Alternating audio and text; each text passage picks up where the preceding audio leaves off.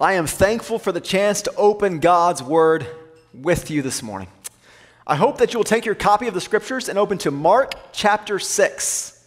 We've had a bit of a break, and we are back in Mark, starting this morning, chapter 6.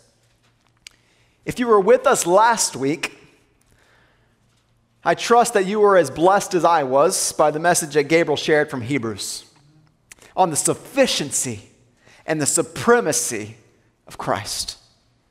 It's a helpful reminder of the not only the need for faith, but of the object of our faith. Our Lord Jesus Christ, the author and the finisher. If you were with us last week, then you'll remember that Gabriel began his message, that message from Hebrews, describing how in the time and place where we live, there are, there are many people who speak of Jesus, who name the name of Jesus, but we're not all saying the same thing. You remember that from last week? Gabriel, will you come up and do that again? Okay. There are those who say they know Jesus, that they know about Jesus, but they're not talking about the Jesus of the Bible. Or maybe they're only talking about part of him, not the full revelation that we have of Christ. So there's a sense in which we are blessed, as Brian alluded to, to live in a society in which the name of Jesus has been a part of our fabric but there's also a real sense in which it's a perceived familiarity. That's a word I'm going to use this morning. And perceived familiarity. There are scores of people who give a, a nod to Jesus, who say they know who he is, and maybe even say that they believe in him, but they don't really know him or they don't know him completely. And beyond that, they don't see any need for him in their day to day lives. And so we've probably all heard people, maybe you have family or friends or neighbors who have said things like this I tried Jesus. I tried church. I tried faith. It just it wasn't for me. I grew up in the church. I did the Jesus thing. Just wasn't what I was looking for. It's a common refrain, isn't it? Something similar to that. Some people don't say it out loud, but the message of their lives is screaming, It's not for me. I've checked out Jesus. It just doesn't work. So common. People who've tried or looked into, but they've never truly met Jesus. And I say they've never truly met him because don't we agree that if they had, they would never be able to walk away? That if they truly knew him, they would see so clearly that they could not live life apart from him. But this is the situation all around us. Many people who have a passing familiarity with Jesus, and they take what little they know and they draw a conclusion that it's, it's, not, it's not what I need. Best case, they don't see him as someone who really brings anything to the table. Worst case, they're hostile towards him and towards the suggestion that they need him. Either way, it's a rejection of Christ. And it starts with this perceived familiarity. I know who Jesus is, I've looked into Jesus, but I don't need him. And in part, what I'm trying to describe is the situation we have in Mark chapter 6. As we come to the text, we have a people who know some things about Jesus. They're familiar with him, but they don't actually know him. In fact, the things they do know about him don't add up to what they perceive the Christ should be. So it's actually their familiarity with Jesus, in a sense, that blinds them to believing in him.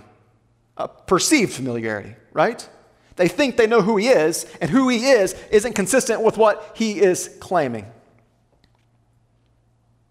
They think they know Jesus, but the Jesus they know is not a Jesus they trust or need. Say that again. They think they know Jesus, but the Jesus they know is not a Jesus they trust or see any need for. Which is a trap I think we can all fall into. When life gets hard, when things are overwhelming, we can take whatever our perception of Jesus is and put that up next to whatever the situation is. And if we have an accurate view of Jesus, we always see him as sufficient. But if we have a deficient view of Jesus, we may be tempted to say, Jesus doesn't work for this. He's not sufficient, he's not supreme here. But like I said, it's a, a perceived familiarity. It's a perceived understanding uh, of who Jesus is, an, an incorrect perception of who Jesus is that leads to this unbelief, whether it's ultimate unbelief or unbelief in the moment of what Jesus is and can do for us. With that said, we want to turn our attention to Mark 6. And, and aren't you glad that we have a book from which we can learn who Christ is? Think about the revelation we've been given. God, in order to reveal himself, Hebrews chapter 1 came. Man, I haven't spoken three weeks. I'm putting sermons inside of sermons. Came and revealed himself to us, and now we have a book where we can go and we can mine the depths of it. If you want to know Jesus, he's been revealed to us in the pages of Scripture, and that's where we're going to spend our time this morning. But before we read, it has been a few weeks since we've been in Mark, and I don't want us to, to, to pull this narrative out and miss what's around it. And if we do, we'll probably misunderstand it. If you have your Bible open, I just want to encourage you to look back over the past few chapters there. This is where I'll make my plug for a physical Bible because it's helpful to lay that thing open and to see those headings and those things. And if you look back at the end of chapter 4, or excuse me, chapter 4, we, we had this extended teaching from Jesus. And you'll remember this. This was before we were back together. These parables, so a string of parables, and Jesus explaining the purpose of parables. We had this teaching. He was on the Sea of Galilee. He was in the boat. The people were on the sea, and he was teaching them these things. After that day was over, he told his disciples, We need to go to the other side of the sea. So instead of going back to the shore, they went on and headed across the Sea of Galilee. And it was on that night when a storm arose that the disciples feared would take their life. But you remember what Jesus does? He speaks, and the storm's calmed. And at that point, we move from these parables and this teaching of Jesus into a series of stories or events that Mark strings together, helping us see the power of Jesus, that he's God, and that he's over all things. So he calms the storm. They get to the other side of the sea eventually. When they arrive, a crazy, naked man comes running towards them. Remember this? Jesus casts out not what de- one demon, but thousands of demons out of this man. We see the power of Jesus. But even though he displayed the power, most of the people who were there did not believe. They did not want him there. So they told him, Go back where you came from. And so, although they had only been there for a short time, Jesus and his disciples get back in the boat and they go back across the Sea of Galilee. And no sooner had they landed on the opposite shore and Jesus walking through the crowds when a lady, believing that Jesus could heal, touched his garment. And by that touch, she was healed of an illness that she had had for 12 years. And remember, that story was stuck in the middle of a story about this man named Jairus who had come to Jesus because his daughter was sick. In the midst of Jesus healing this other woman, his daughter dies. Remember what Jesus says to him? Do not fear. Only believe. Jesus goes to that man's house and he raises his daughter from the dead. Just reminding us of this, where we've been seeing the power of Jesus, his power over the storm, his power over demons, his power over sickness, his power over death. And in the process of those chapters, those stories, we've seen people who have placed their faith in him. But now, as we come to chapter 6, there's a shift. Now, Mark begins to show us that while Jesus has come and he has made it clear who he is, not all believe. So, this week and for two more weeks, we're going to see three consecutive accounts of the rejection of Jesus or the rejection of those who speak on his behalf. Instead of having people who see Jesus rightly and believe, we begin to see people who don't believe and who reject him. I know that's a lot of pre- pre- What's that word? Preliminary? Yeah, that's the one. So it's a lot, but I hopefully it helps to see how this all works together in the book of Mark. This morning we're at a place where the focus is shifting. We've seen the power of Jesus, and now we see that despite his remarkable displays of power, many people don't believe. And it's in Nazareth where we find a people who thought they knew Jesus, but their familiarity or their perceived familiarity leads them to unbelief. So that's where we are. Mark chapter 6. We're just going to consider the first six verses. So I encourage you to follow along as I read. Hear the word of God. Jesus went away from there and came to his hometown, and his disciples followed him. And on the Sabbath, he began to teach in the synagogue, and many who heard him were astonished, saying, Where did this man get these things? What is this wisdom given to him? How are such mighty works done by his hands? Is this not the carpenter, the son of Mary, and the brother of James and Joseph and Judas and Simon? Are not his sisters here with us? And they took offense at him. And Jesus said to them, a prophet is not without honor, except in his hometown and among his relatives and in his own household. And he could do no mighty work there, except that he laid his hands on a few sick people and healed them. Listen to verse 6. He marveled because of their unbelief. And he went about among the villages teaching. The grass withers and the flower fades, but the word of our God stands forever. May God add his blessing to the reading and teaching of his word. Like I said, the start of chapter 6 marks both a shift in focus and in location. If you've been with us, we've read the Gospel of Mark. Most of the ministry of Jesus up to this point has been in and around Capernaum and along the Sea of Galilee. He went across the sea and back, but it's all kind of been right there around the, the sea. But now we're told that he takes a trip to his hometown of Nazareth, which is a small town, probably about 500 people at this time. It's about 25 miles, for those of you who care about geography, about 25 miles southwest of Capernaum. Okay? So he goes to Nazareth. And this is the place where he grew up. You know, he was born in Bethlehem, but he, he grew up and spent most of his life in Nazareth, a town of about 500. So think about this. Maybe you've lived in a town that small before. Maybe you've been a part of a church that's about that size, about 500 people. It's a place where everyone knows everyone, or at least is familiar with everyone. It's a place where there's probably not a lot of change over time.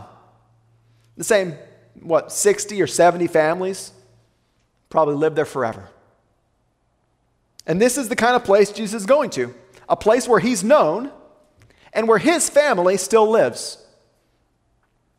We're told he goes back and he's there on the Sabbath day and he teaches in the synagogue. He's teaching at his home church. He goes to his own people. But to quote John chapter 1, his own people did not receive him. And that's the big idea of the passage. Jesus goes to a people who know him, quotes there. They're familiar with him, but they don't believe in him as the Christ. They don't see him as someone who should be trusted. They, in fact, are offended at the notion of who he is claiming to be. So, to give you a sense of structure, it's a story, but as we work our way through, we'll kind of break it into two different sections.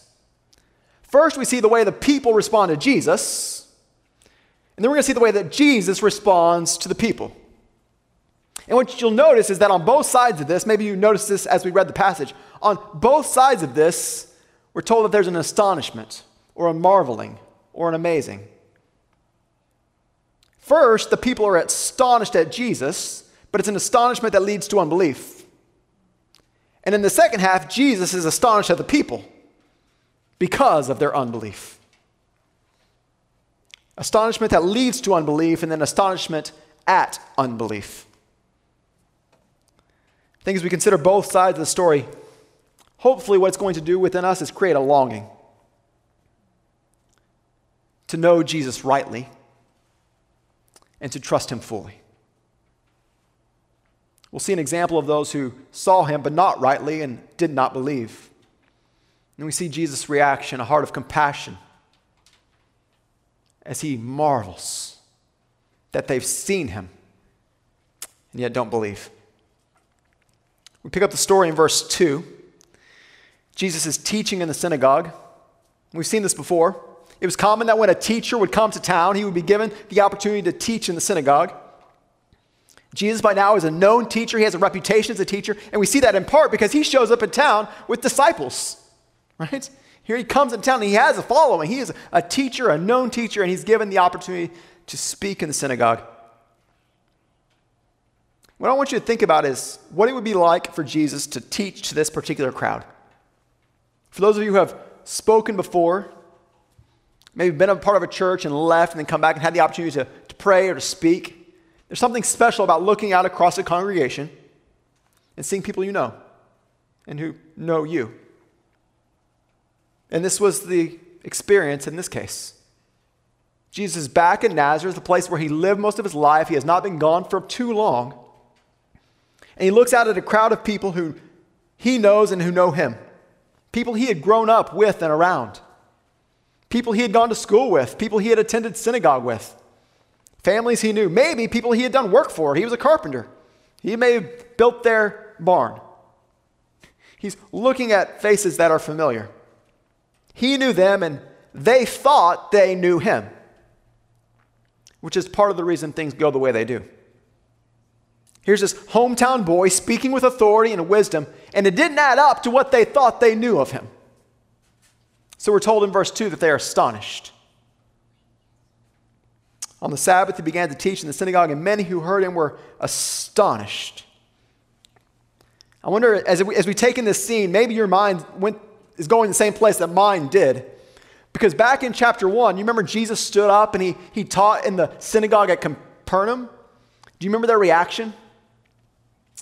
You can look back at chapter 1, verse 22. It says, They were astonished at his teaching, for he taught them as one who had authority, not as the scribes. And then a few verses later, in verse 27, it says, All were amazed so they questioned among themselves, saying, What is this? A, a new teaching with authority. So we've seen this before where Jesus shows up in a synagogue and he teaches, and people are astonished. But maybe what you've noticed as we read these verses is that this astonishment is different than the astonishment of chapter 1. In chapter 1, we have an overly positive astonishment, but this is a, a different kind of astonishment. They, they heard the same teaching, they both recognize that it's a teaching with wisdom and authority, but the nature of the astonishment is different. For the people in, in Capernaum, it was an astonishment like, wow, that's astonishing. For people in Nazareth, it was, it's astonishing. Not sure what to make of this. They had questions. Their astonishment wasn't only astonishment at the, the content of the teaching, but the source. How is it that this man is teaching these things? Look at verse 2 again. On the Sabbath, he began teaching in the synagogue, and many heard him and were astonished, saying, Where did, and notice this, I think this is the right emphasis. Where did this man get these things? What wisdom is given to him? How are such mighty works done by his hands. They recognize the authority, they recognize the wisdom. They're confused about the source. This is why they're astonished. They know Jesus, they know that he wasn't trained as a rabbi. They know where he came from, they know his background. They know he has not been gone from Nazareth for long. Where did this man get this wisdom? How does this man do these things? So there's this confusion about, because they know Jesus. Jesus can't do these things. Let me just take us really briefly back to where we started. You know people who say, I know Jesus, and Jesus is not sufficient for these things. The problem is, they don't really know Jesus. And that's what we see here in this passage. The questions continue in verse 3 Is this not the carpenter? The son of Mary, the brother of James and Joseph and Judas and Simon? Are not his sisters here with us? The scripture said they took offense at him. So here's your confirmation. This is not positive astonishment. This is what in the world is going on. This doesn't add up. They were offended at him. And they're offended because the things he's saying are coming from a man of common occupation, of uncertain birth, and from a common known family. We'll just look at each of those briefly. First, he's a man of common occupation. Is this not the carpenter? And based on that question, some have suggested that they're trying to, um, to speak pejoratively. But, but in this society, carpenters weren't viewed as insignificant. This wasn't a menial job, this was an important job. I don't think that they're trying to take shots at carpenters. But what they are saying is, he's a blue collar guy just like the rest of us. This is the carpenter we're talking about here. Not saying it's bad, not bad to be a carpenter, it's honorable work. But carpenters don't teach with this kind of authority.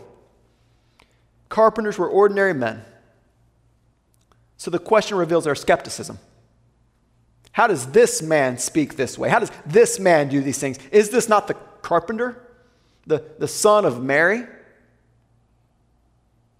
Now, because of our culture, our way of thinking, we may miss the weight of what's being suggested here.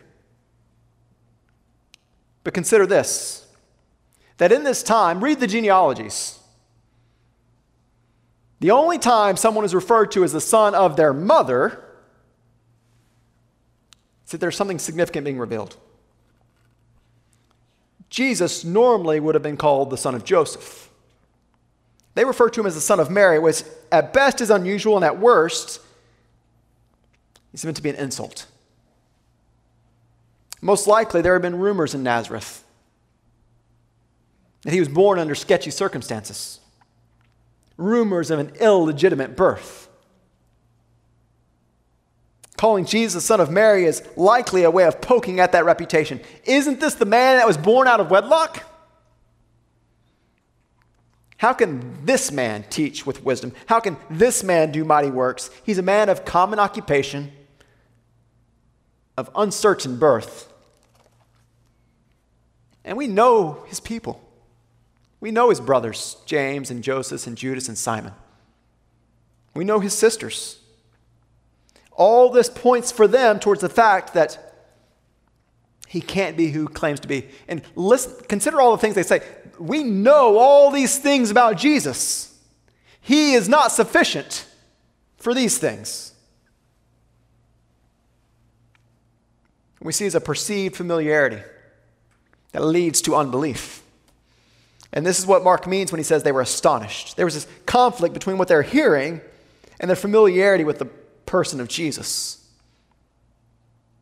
It says they were offended by him. I want to take a minute just to look at that word. I won't pronounce the Greek version of it for you for fear of making a fool of myself, but it sounds a lot like scandalized. Okay? It's, it's, that's, we derive our word scandal from this Greek word that's translated here offense. It's a word that's used to speak of something that arises that causes problems, a scandal. And when scandals occur, they cause a ripple effect, they cause a problem, they cause people to stop or stumble, which is another way this word is used at times to speak of someone stumbling over or tripping over something. They're offended. He's a scandal. They stumble over him.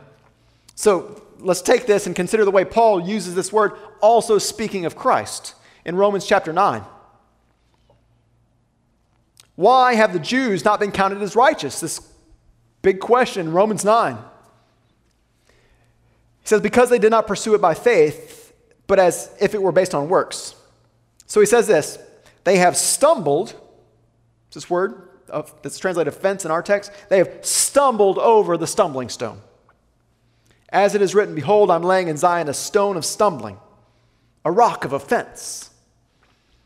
But whoever believes in him will not be put to shame. You see how this is used of Christ in both these places? They see him and they are offended of him. They stumble over him. Oh, but church, isn't this the good news that we proclaim? That while many don't see Jesus and don't believe in Jesus, all those who believe in him are saved. And this is the hope for you this morning. If you have never believed in Jesus, if you believe in him, you have the hope of eternal life. All who believe in him will not be put to shame, but many stumble over him. So Paul says in 1 Corinthians 1 the Jews demanded signs, the Greeks wisdom, but we preach Christ crucified, a stumbling block to Jews, folly to Gentiles. Then here's the hope again. But to those who are called, both Jews and Greeks, Christ, He's the power of God and the wisdom of God. So we see Jesus in Nazareth, and many were offended at Him. We don't see the flip side in this text, but can we just put it there? But all who are called, both Jews and Greeks, for them, Christ is the power of God. For them, Christ is the wisdom of God. Paul's saying it's not a surprise when see, people see Jesus and hear his claims and they can't reconcile the two. There will be people who are looking for something different and they will decide that Jesus doesn't fit the bill of what they need. For the Jews and for the people of Jesus' hometown, he was an offense, he was a scandal, he was a stumbling block. And we can stop here and recognize that this is a common reaction for us today. That there are scores and scores of people who have heard the name of Jesus and heard the news of the gospel, and yet they don't see Jesus for who he really is, and they don't see their need for him. And they may concede a historical Jesus. I'm on board with a historical Jesus, but they refuse to go beyond that. And the suggestion that if you don't believe in Jesus, that you will experience the eternal wrath of God, that is offensive. That's a stumbling block. So we have people with this image of Jesus. They'll say, love, mercy, compassion, on board with all that. Judgment, an exclusive means of salvation, that's utterly offensive. And so, like the people of Nazareth, there's this temptation to see only part of who Jesus is. And there's an inability to reconcile the seeming divergent parts of his nature. I say seeming divergent because they're not divergent, but many can't reconcile the love of Jesus and the justice of Jesus. And for the people of Nazareth, they couldn't recognize, excuse me, couldn't reconcile his humanity and his deity. Because he was the son of Mary right? And he was the carpenter. They're not wrong. He was these things. But he's also God in flesh. He's also the creator and sustainer of all things. And we just can look back over the previous chapters and see his power over nature and his power over demons and his power over disease and his power over death. What the Bible reveals so clearly, don't let anyone tell you that Jesus never claimed to be God. Oh, he showed us He was God. He made it very clear. And we should plead with others to see Him for who He is. But one of the roadblocks we continually run into in our context is that so many people think they know Him. I know Jesus. He's the, the carpenter, the son of Mary, the brother of James, Joseph, Judas, and Simon. I know his sister. I know Jesus. Jesus isn't what you're saying he is. I'm sure we all know people who think they know Jesus well enough and they've made up their mind about him and they have decided that they do not need him. And I think this is where we as a church have to work really hard. This is why we have to stay in the book. Because people are going to fire back at us, you don't understand who Jesus is. I know who Jesus is, and we have to know the book. And we have to come together week after week and sing true things about Jesus. so we can be utterly convinced of who He is and of our desperate need for Him. The problem is that for the people of Nazareth, they thought they knew Him, but they didn't fully know Him, and it created an inability to believe. Let me share, with you this is, you can put a parenthesis here. I'll tell you when we're done if you want to come back. There's another place in, the, in Mark where this word is used, this word offense. Because it can be used to translate it, it can be stumbled or fall away. So we can go back to Mark chapter 4. Remember the, the parable of the four soils. Jesus says in Mark 4, verse 16, that there are ones sown on rocky ground the ones who, when they hear the word, they immediately receive it with joy. And they have no root in themselves, so they endure for a while. But then, when tribulation or persecution arise on account of the word, they immediately fall away. And I wanted to go there just to say this. We need one another, and we need the regular reminder of who Jesus is. And these are the means that he uses to hold us fast so that none of us would be those who for a while say, Yes, I believe in Jesus, but ultimately, when tribulation or persecution arises, fall away. We must strive to be people of faith, like we saw last week in Hebrews 11 faith in Jesus. Or like the woman with the discharge of blood who believed that if she touched him, she would be made well. we see in our passage that the people of Nazareth are a people who, on a certain level, had known Jesus so well, but they did not know him fully. Their response is astonishment and unbelief. But then there's Jesus' response. He too is astonished, he marvels at their unbelief. Verse 4 Jesus said to them,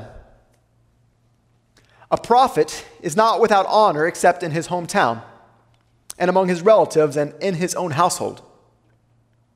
And he could do no mighty work there except he laid hands on a few sick people and healed them. And he marveled because of their unbelief.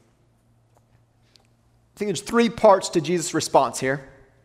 He starts just by acknowledging what's going on, acknowledging that they don't believe. And he, he quotes, this is not original to Jesus, he quotes a well known proverb of the, of the day.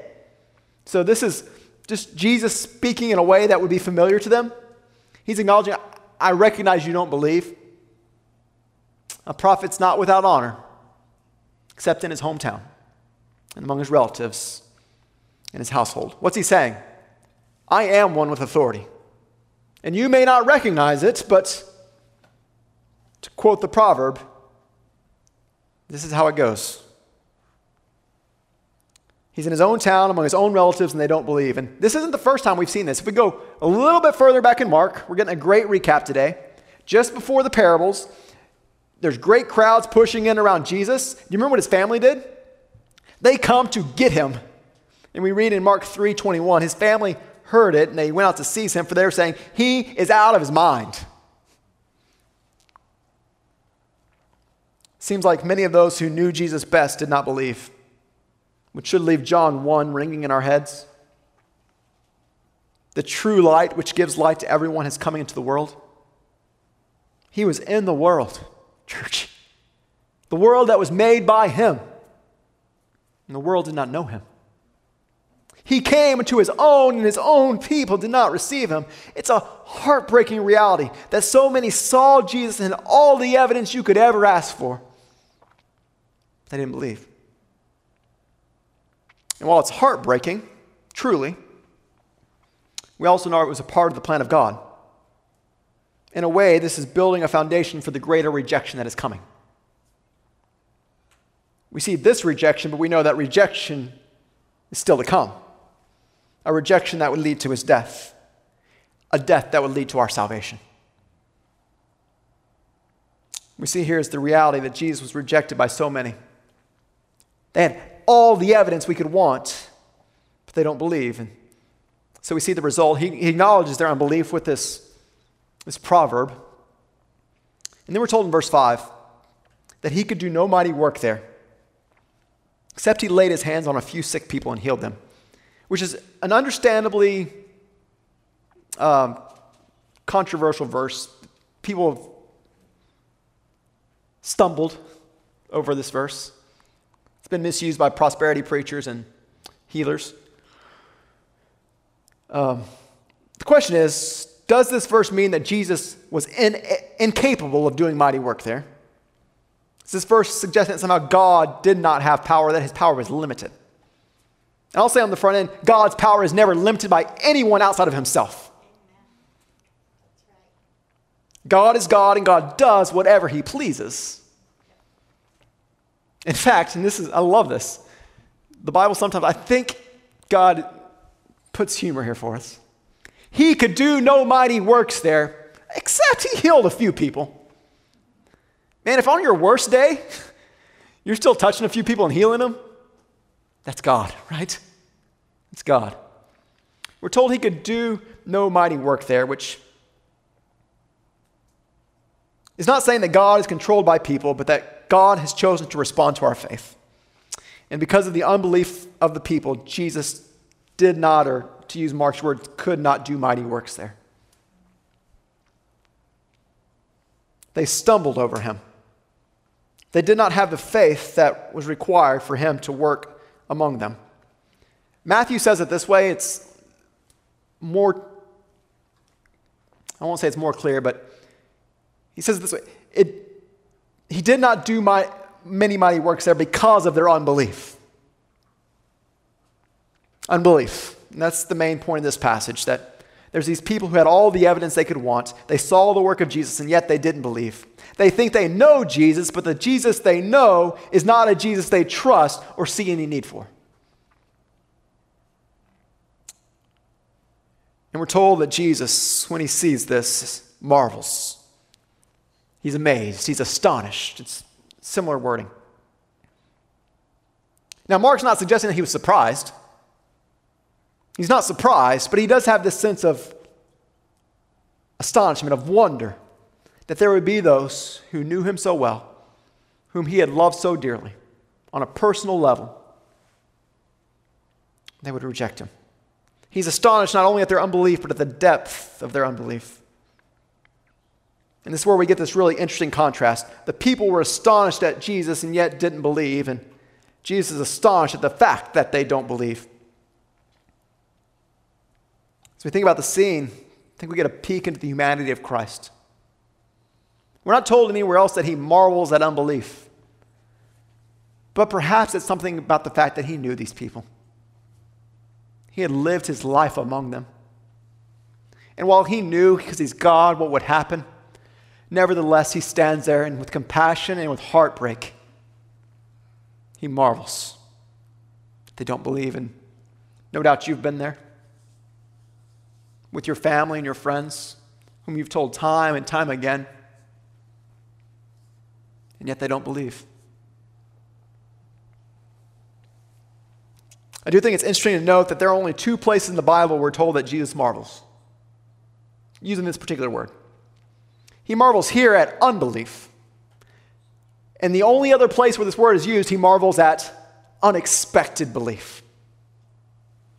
Luke chapter 7, where the Roman centurion comes to Christ. He believes says in Luke 7 9, when Jesus heard these things, he marveled at him. And turning to the crowd that followed him, he said, I tell you, not even in Israel have I found such faith. So one preacher said it this way, and I, I'll just quote him because it's worth it. He says, There's two things that seem to make Jesus stand back and say, Wow. Number one, those who believe when it's not expected that they would believe. And number two, those who disbelieve when there's every reason that they should believe. A Roman centurion, not someone you would expect to believe, but he does, and Jesus marvels. Not surprised,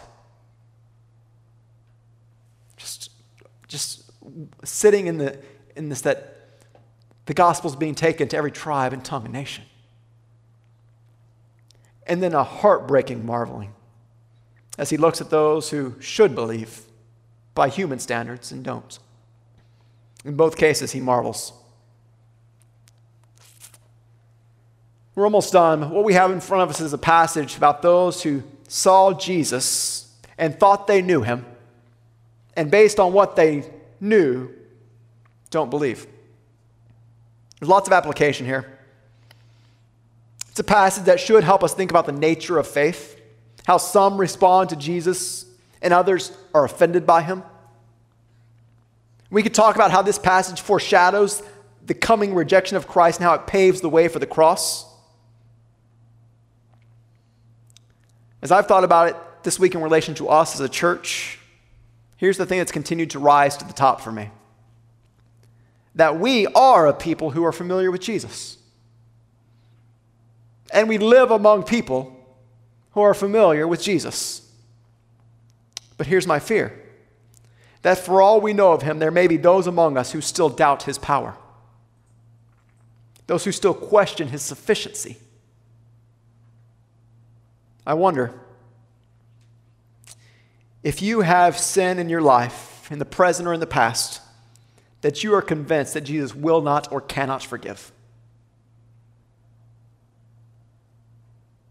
If you think there is sin in your life in the present or in the past that he cannot or will not forgive, you don't know Jesus correctly. Can I tell you, with joy and hope, that all who call on his name will be saved? And there is not a sin that he will not forgive to those who come to him in faith. Maybe you have a struggle that you think He is unable to help you overcome. Can I tell you with joy and hope? There is no struggle that Jesus cannot help you overcome. Can't help but think of the things we've heard over the last chapter. After calming a storm, Jesus said to his disciples, why are you still so afraid? Have you no faith? Or what he said to Jairus when his daughter was dead? Do not fear, believe.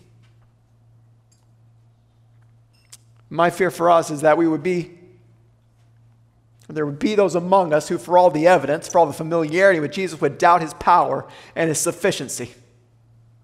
And this is why we must, church, work hard together, week in and week out, to know Jesus rightly. So we will keep coming to this room week after week and opening the scriptures and seeing Jesus so that we know him rightly and we can trust him fully. God forbid we ever be those of whom it is said Jesus marveled at their unbelief. Because for all they had, they did not trust him.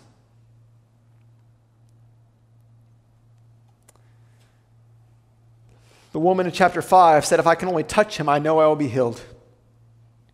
That kind of faith comes from seeing the power of Jesus, from knowing who he really is, and knowing that if we believe in this one who was born of a virgin, who was a carpenter,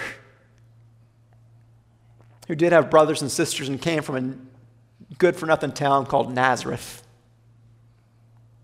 He was also God in flesh, and He is our Savior. I appreciate one writer who said, Far too often humanity wants something other than what God has given.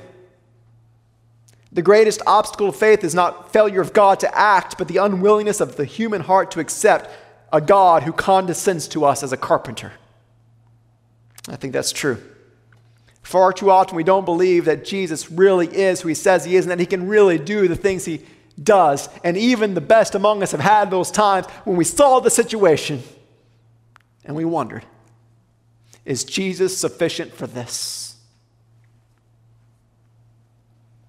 We must trust that he is the bread of life, and all who eat of him will be satisfied. He is the water, and all who drink of him will never thirst. He is the way, the truth, and the life and all who call on him will be saved. With that in mind, I'll, I'll end with this admonition. May we not look at the people of Nazareth and shake our heads at them, but may we look at them and recognize our own weakness. And then, may we run headlong into the arms of Jesus, confessing our trust in him. May we never be one of those of whom it said, He marvels at their unbelief. But may we be among those of whom it is said that we lived by faith in the only Son of God who loved us and gave himself for us.